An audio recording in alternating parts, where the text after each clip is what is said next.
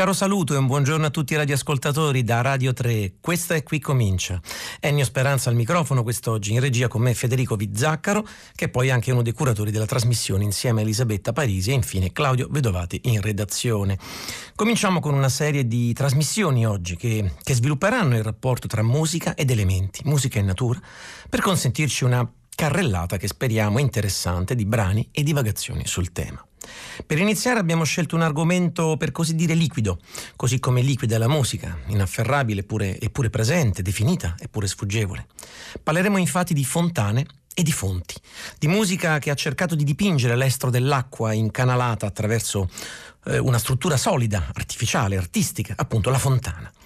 E mentre le fonti sgorgono in modo spontaneo e talvolta sono miracolose, foriere di magie, leggende, racconti, le fontane sono costruite dall'uomo in luoghi, come dire, strategici, da un punto di vista pratico o in seguito artistico. Le fontane abbelliscono piazze, giardini, ville e le forme che l'acqua assume nello spazio, così come i colori, i movimenti che creano queste dinamiche, hanno da sempre costituito un repertorio incredibile per letterati, pittori, musicisti. E ci piacerebbe cominciare dall'inizio, ossia dai primi chansonnier riconosciuti dalla, dalla storia della musica in Occidente, quei, quei, trovatori che cantano appunto di amori tra donzelle e cavalieri, di struggimenti nati dalla lontananza, di questi segnali amorosi che coprono la vera identità della donna amata. Ecco, tra i personaggi più affascinanti e musicalmente anche più rilevanti di quel meraviglioso repertorio c'è Jaufré Rudel, vissuto probabilmente tra gli anni 20 e gli anni 50 del 1100, l'inventore dell'amor de long, l'amore lontano, uno dei luoghi poetici più affascinanti della poesia cortese, che vede nella tensione verso un irraggiungibile appagamento la sua ragione d'essere. Dagli antichi medaglioni biografici io ho preso uh, un, un, appunto, un, una vida appunto come venivano chiamate e leggiamo che Jaufre Rudel di Blaia fu un uomo molto cortese, principe di Blaia e si innamorò della contessa di Tripoli senza vederla, per il bene che ne aveva sentito dire dai pellegrini che venivano d'Antiochia. E fece su di lei molte canzoni, con delle belle melodie e semplici parole e per la volontà di vederla si fece crociato e si mise per mare e in nave si ammalò e fu condotto a Tripoli, in un albergo, come morto. E fu fatto sapere alla contessa, ed ella andò da lui al suo letto e lo prese tra le sue braccia. Ed egli seppe che quella era la contessa, e in quel momento recuperò l'udito e il respiro, e ringraziò Dio per l'averlo tenuto in vita fino a che potesse vederla, e così morì tra le sue braccia. E lei lo fece seppellire con grandi onori nella casa del Tempio e poi quel giorno stesso si fece monaca per il dolore che ebbe per la morte di lui. Ecco, al di là del tono leggendario di questa biografia, la sua figura e il concetto dell'amore, attraverso il distacco, la distanza, l'appagamento mai raggiunto nella ricerca costante, come dire, di una, di una sublimazione, affascinarono tanti scrittori, tra cui Edmond Rostand, che nel suo La principessa lontana tratta proprio di questa storia. Il nostro Sebastiano Vassalli, che scrisse un libro che si intitola Amore lontano, ispirato appunto a Geoffrey Rudel, poeti come Carducci Montale. E tra i musicisti ricordiamo la compositrice finlandese Kaija Saariao, che nel 2000 sul libretto di Amin Malouf scrisse l'opera L'amour de Loin, dedicata appunto a Geoffrey Rudel. Ma cosa c'entra Rudel con le fonti e con le fontane? C'entra perché una delle sue canzoni più famose si intitola appunto Quan l'Orius della Fontana, laddove in questo caso il termine doc fontana significa però fonte. E la fonte viene citata da Rudel proprio in avvio, in concomitanza con il risveglio della natura e dei sensi, che inducono il poeta a partecipare a questo risveglio attraverso il canto e la canzone dedicata alla donna amata. Ascoltiamo quindi l'ipnotico canto di Rudel attraverso la voce di Stephen Schwartz, Rumen, e gli strumenti dell'ensemble Musica Istorica, Quan Lorius della Fontana.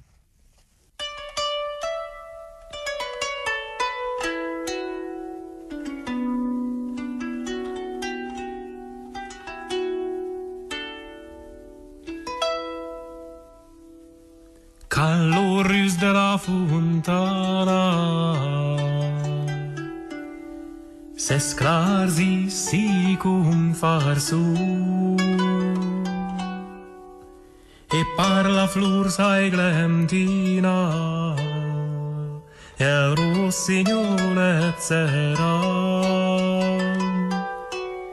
Vulfere fragne zaplana sunt dus cantari affinati drept se schiello mie rifragna.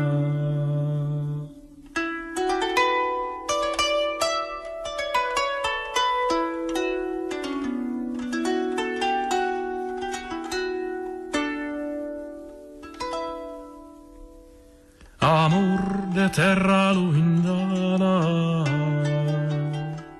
per vusto zucur mi du vorbesc trubar mezina, sin uno vostre reclam. Aba traici da murduzana,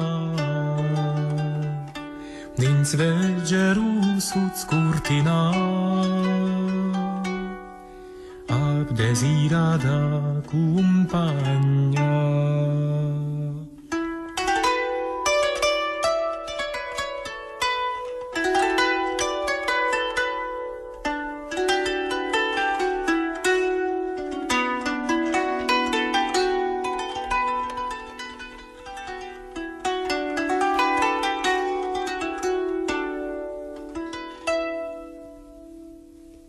De desir curno fina la seia reghe pian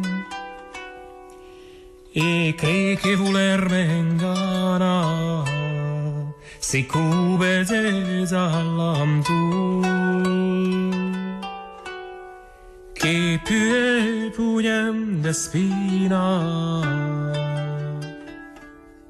la dolor che abgiui sana. Dum già non vei come plagna.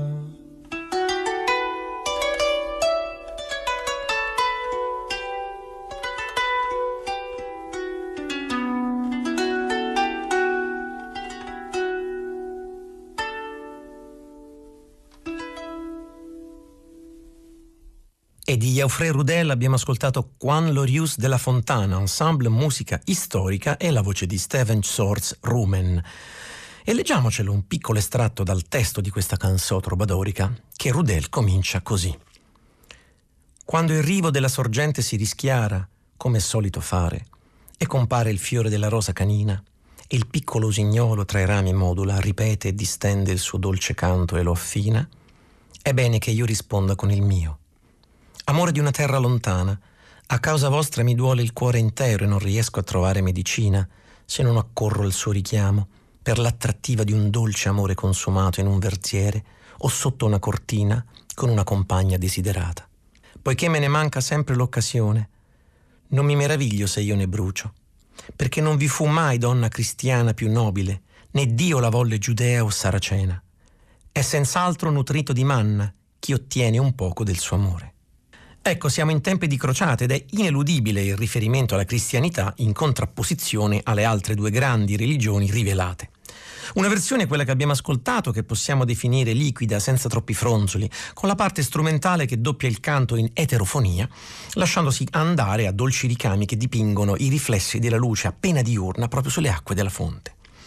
E la luce del giorno, del primo giorno è quella che bagna, per così dire, una delle fontane romane magistralmente descritte da Ottorino Respighi nel suo poema sinfonico in quattro parti Fontane di Roma, celeberrimo, il primo dei tre, scritto nel 1916 ed eseguito per la prima volta a Teatro Augusteo l'11 marzo 1917, diretto da Antonio Guarnieri, ma poi portato al grande successo da Arturo Toscanini.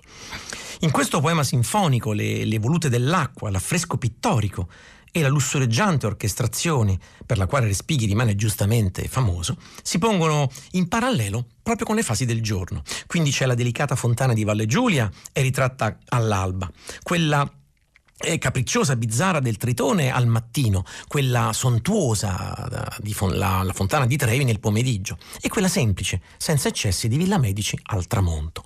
I legni, soprattutto gli oboi, che richiamano le melodie dei pastori che scendono in città mm, con il proprio gregge di pecore, eh, all'epoca accadeva ancora e in alcuni parchi naturali accadeva sino a pochi anni fa. Dicevo, i legni sono proprio i protagonisti melodici del primo quadro che ascolteremo, che si apre evocando l'acqua l'acqua immobile del ninfeo di Villa Giulia, con pochi tratti e un sapore decisamente pastorale. Mm, scrive, scriveva Fedele D'Amico proprio su questa composizione, diceva queste parole. Questa coesistenza di solido e di liquido si rispecchia nel particolare impressionismo di questa musica. Il tutto in una successione di idee musicali che non si sviluppano, ma al più si ripetono in colorazioni diverse e più o meno intense. Il che è procedimento eminentemente impressionistico, ma qui adoperato con assoluta fermezza di contorni, senza ambiguità né evanescenze. Le singole illuminazioni non tendono mai, al contrario mettiamo che in Debussy, a sfuggire per la tangente e l'elemento acquatico si amalgama all'architettura, non la travolge. Il puro piacere dell'immagine governa tranquillamente il discorso senza lasciarsi turbare da problemi morali di sorta. L'elogio di una prosperity, sottratta ad ogni discussione, che già gli splendori dell'orchestrazione basterebbero a celebrare. Questo incontaminato estetismo sarebbe stato la bussola, in impegni diversi e con diversa fortuna, per tutto Respighi. Ma qui, alle prese con un assunto che ben presto apparve emblematico della sua poetica, scatena energie allo stato nascente, in una freschezza forse irripetibile. Non stupisce che in questo primo dei suoi poemi romani, anzi dei suoi poemi sinfonici in genere, i più abbiano scorto il suo capolavoro.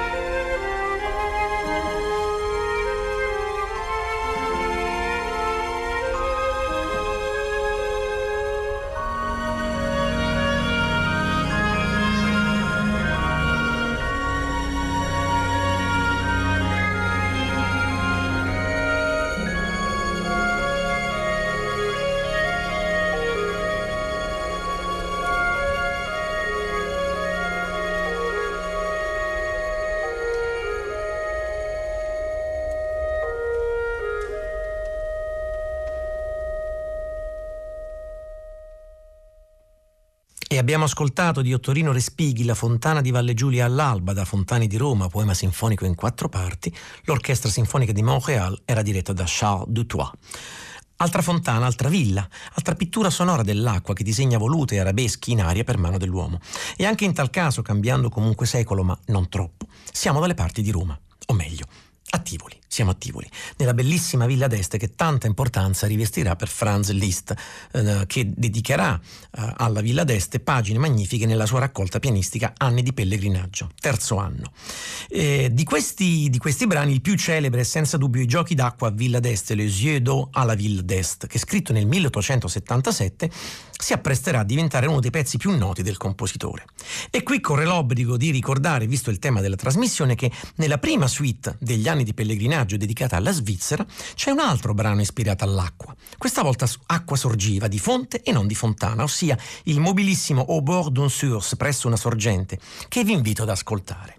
Però noi oggi ci volgiamo allo zampillio invece della Villa d'Este, facendoci aiutare dalle parole del musicologo Alberto Rizzuti, il quale nel suo libro edito da Carocci, eh, che si intitola Musica sull'acqua, descrive così il brano. Diversamente da quanto accade nel quadro svizzero ambientato ai bordi di una fonte, l'acqua qui fluisce con regolarità, indirizzata verso l'alto da arpeggi consonanti e rapidissimi. Quando a forza di arrampicarsi sulla tastiera le mani del pianista raggiungono il registro acuto, gli arpeggi si tramutano in un trillo, come fa l'acqua quando la spinta rimane vigorosa ma non riesce a far crescere ulteriormente l'altezza del getto. A quel punto, al di sotto della spuma gorgogliante, si percepisce una melodia cantabile. Si tratta del tema conduttore del pezzo, quello che, una volta ascoltato, non si dimentica più. Un'idea cullante di poche note ripetute un'infinità di volte, che si dispone come un flusso incessante al di sotto degli zampilli. Un paio di minuti dopo la materia sonora si riduce per qualche istante a un pulviscolo privo di elementi melodici, un po' come se la fontana si stesse predisponendo a proporre un nuovo gioco o come se, scendendo a poco a poco dai gradini del giardino, l'osservatore stesse indirizzando il proprio sguardo verso uno spettacolo diverso. Quello è il punto di svolta. Gli arpeggi si trasferiscono al registro grave e sopra di essi si libera di colpo, sgranandosi lentamente, una serie di aggregati sonori da eseguire, raccomanda Liszt, pianissimo e in modo dolcissimo. In alternanza con quello cullante apparso per primo, questo tema gregorianeggiante era già risuonato in precedenza. Qui, tuttavia, esso svela una coda piena di inquietudine. E proprio in quel punto, sulla copia predisposta per la stampa, il vecchio Liszt annota un passo del Vangelo di Giovanni. Sed aqua quam ego dabo ei, fiet in eo fons acque salientis in vitam aeternam. Il riferimento è alla conversazione di Gesù con una donna di Samaria. Ecco, l'acqua che io gli darò diventerà in lui una sorgente d'acqua che zampilla per la vita eterna. Franz Liszt, Les yeux d'eau, La ville d'Est, Aldo Ciccolini al pianoforte.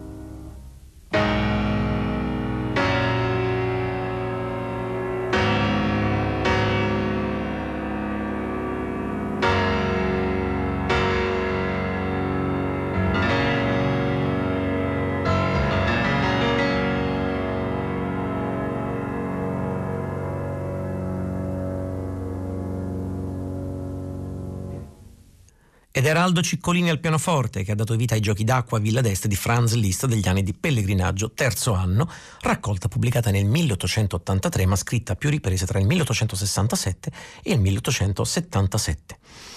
E le fontane, oltre che soggetti di pittura sonora, possono essere in musica testimoni di avvenimenti, luoghi di incontro e anche di magia. Possiamo citare a un estremo la vicenda scollacciata di un Carlo Martello che ritorna dalla battaglia di Poitiers per imbattersi nella donzella prostituta proprio vicino a una fontana, luogo peraltro classico della lirica provenzale. E così come ce lo raccontano divertiti Fabrizio De André e Paolo Villaggio nella loro canzone. La ricordiamo, lo specchio di Chiara Fontanella riflette fiero in sella dei mori il vincitor, quando ecco nell'acqua si compone, mirabile visione, il simbolo d'amor. Nel folto di lunghe trecce bionde, il seno si confonde ignudo in pieno sol. Ma per esempio possiamo mettere sull'altro piatto della bilancia eh, la poeticissima scena del Péléas e Mélisande della coppia Debussy-Metterlenck la prima scena del secondo atto, quella in cui i due amanti si recano alla fontana del parco del castello, famosa un tempo per la sua capacità di restituire ai ciechi la vista, e Melisande, sciogliendo i suoi capelli e giocando con l'anello dello sposo, Golò, lo fa cadere nella fontana, non riuscendo più a recuperarlo. Tra questi due estremi c'è anche un'altra celebre opera che si nutre di un incontro nei pressi di una fontana e che evoca però memorie angosciose, delittuose, drammatiche, ossia la Lucia di Lammermoor di Gaetano Donizetti. Nell'atto iniziale, infatti, una fontana diroccata, la cosiddetta Fontana della Sirena, è testimone dell'incontro notturno tra Lisa, la damigella di Lucia, e Lucia stessa. E si scopre che la fontana è teatro, antico testimone di un evento tragico che si riverbererà due atti dopo proprio sulla protagonista.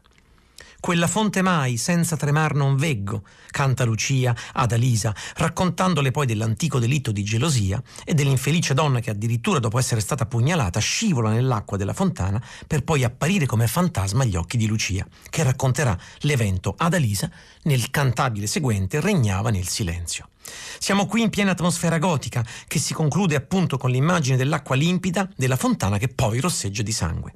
La rievocazione di questo fatto delittuoso, ricordo di un evento passato e allo stesso tempo eh, preannuncio della sorte cruenta di Lucia ed Edgardo, si svolge sotto una luna appena sorta e il rumore dell'acqua della fontana che Donizetti evoca attraverso un preludio affidato all'arpa. Ascoltiamo dunque la scena iniziale, ancora non giunse, e il cantabile di Lucia regnava nel silenzio, interpretati da Montserrat Caballé, soprano, Anne Murray, mezzosoprano, e la New Philharmonia Orchestra diretta da Jesus Lopez Cobos.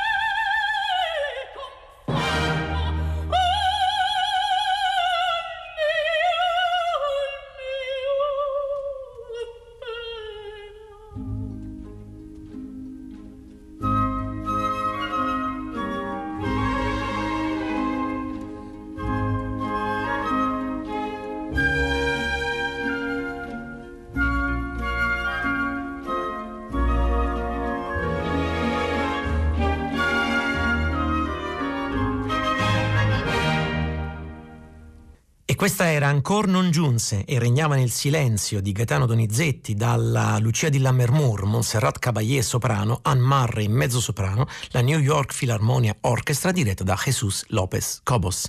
Abbiamo purtroppo dovuto sfumare la musica prima del tempo di mezzo e dell'arcinota e caballetta di Lucia quando rapito in estasi, ma ci avrebbe portato via troppo tempo, visto che siamo arrivati quasi alla conclusione della trasmissione di oggi che, lo ricordo, ha preso in considerazione in maniera molto veloce il tema delle fontaine fontane e delle fonti in musica. Abbiamo ascoltato varie declinazioni del tema, dalla tranquilla liquidità della canzone di Geoffrey Rudel all'affresco sonoro, sontuoso, ma anche trattenuto di Ottorino Respighi, dai frastagliati mobili arabeschi pianistici di Franz Liszt all'ansimante rievocazione donizettiana di un delitto avvenuto davanti a una fontana. E ho fatto anche la rima.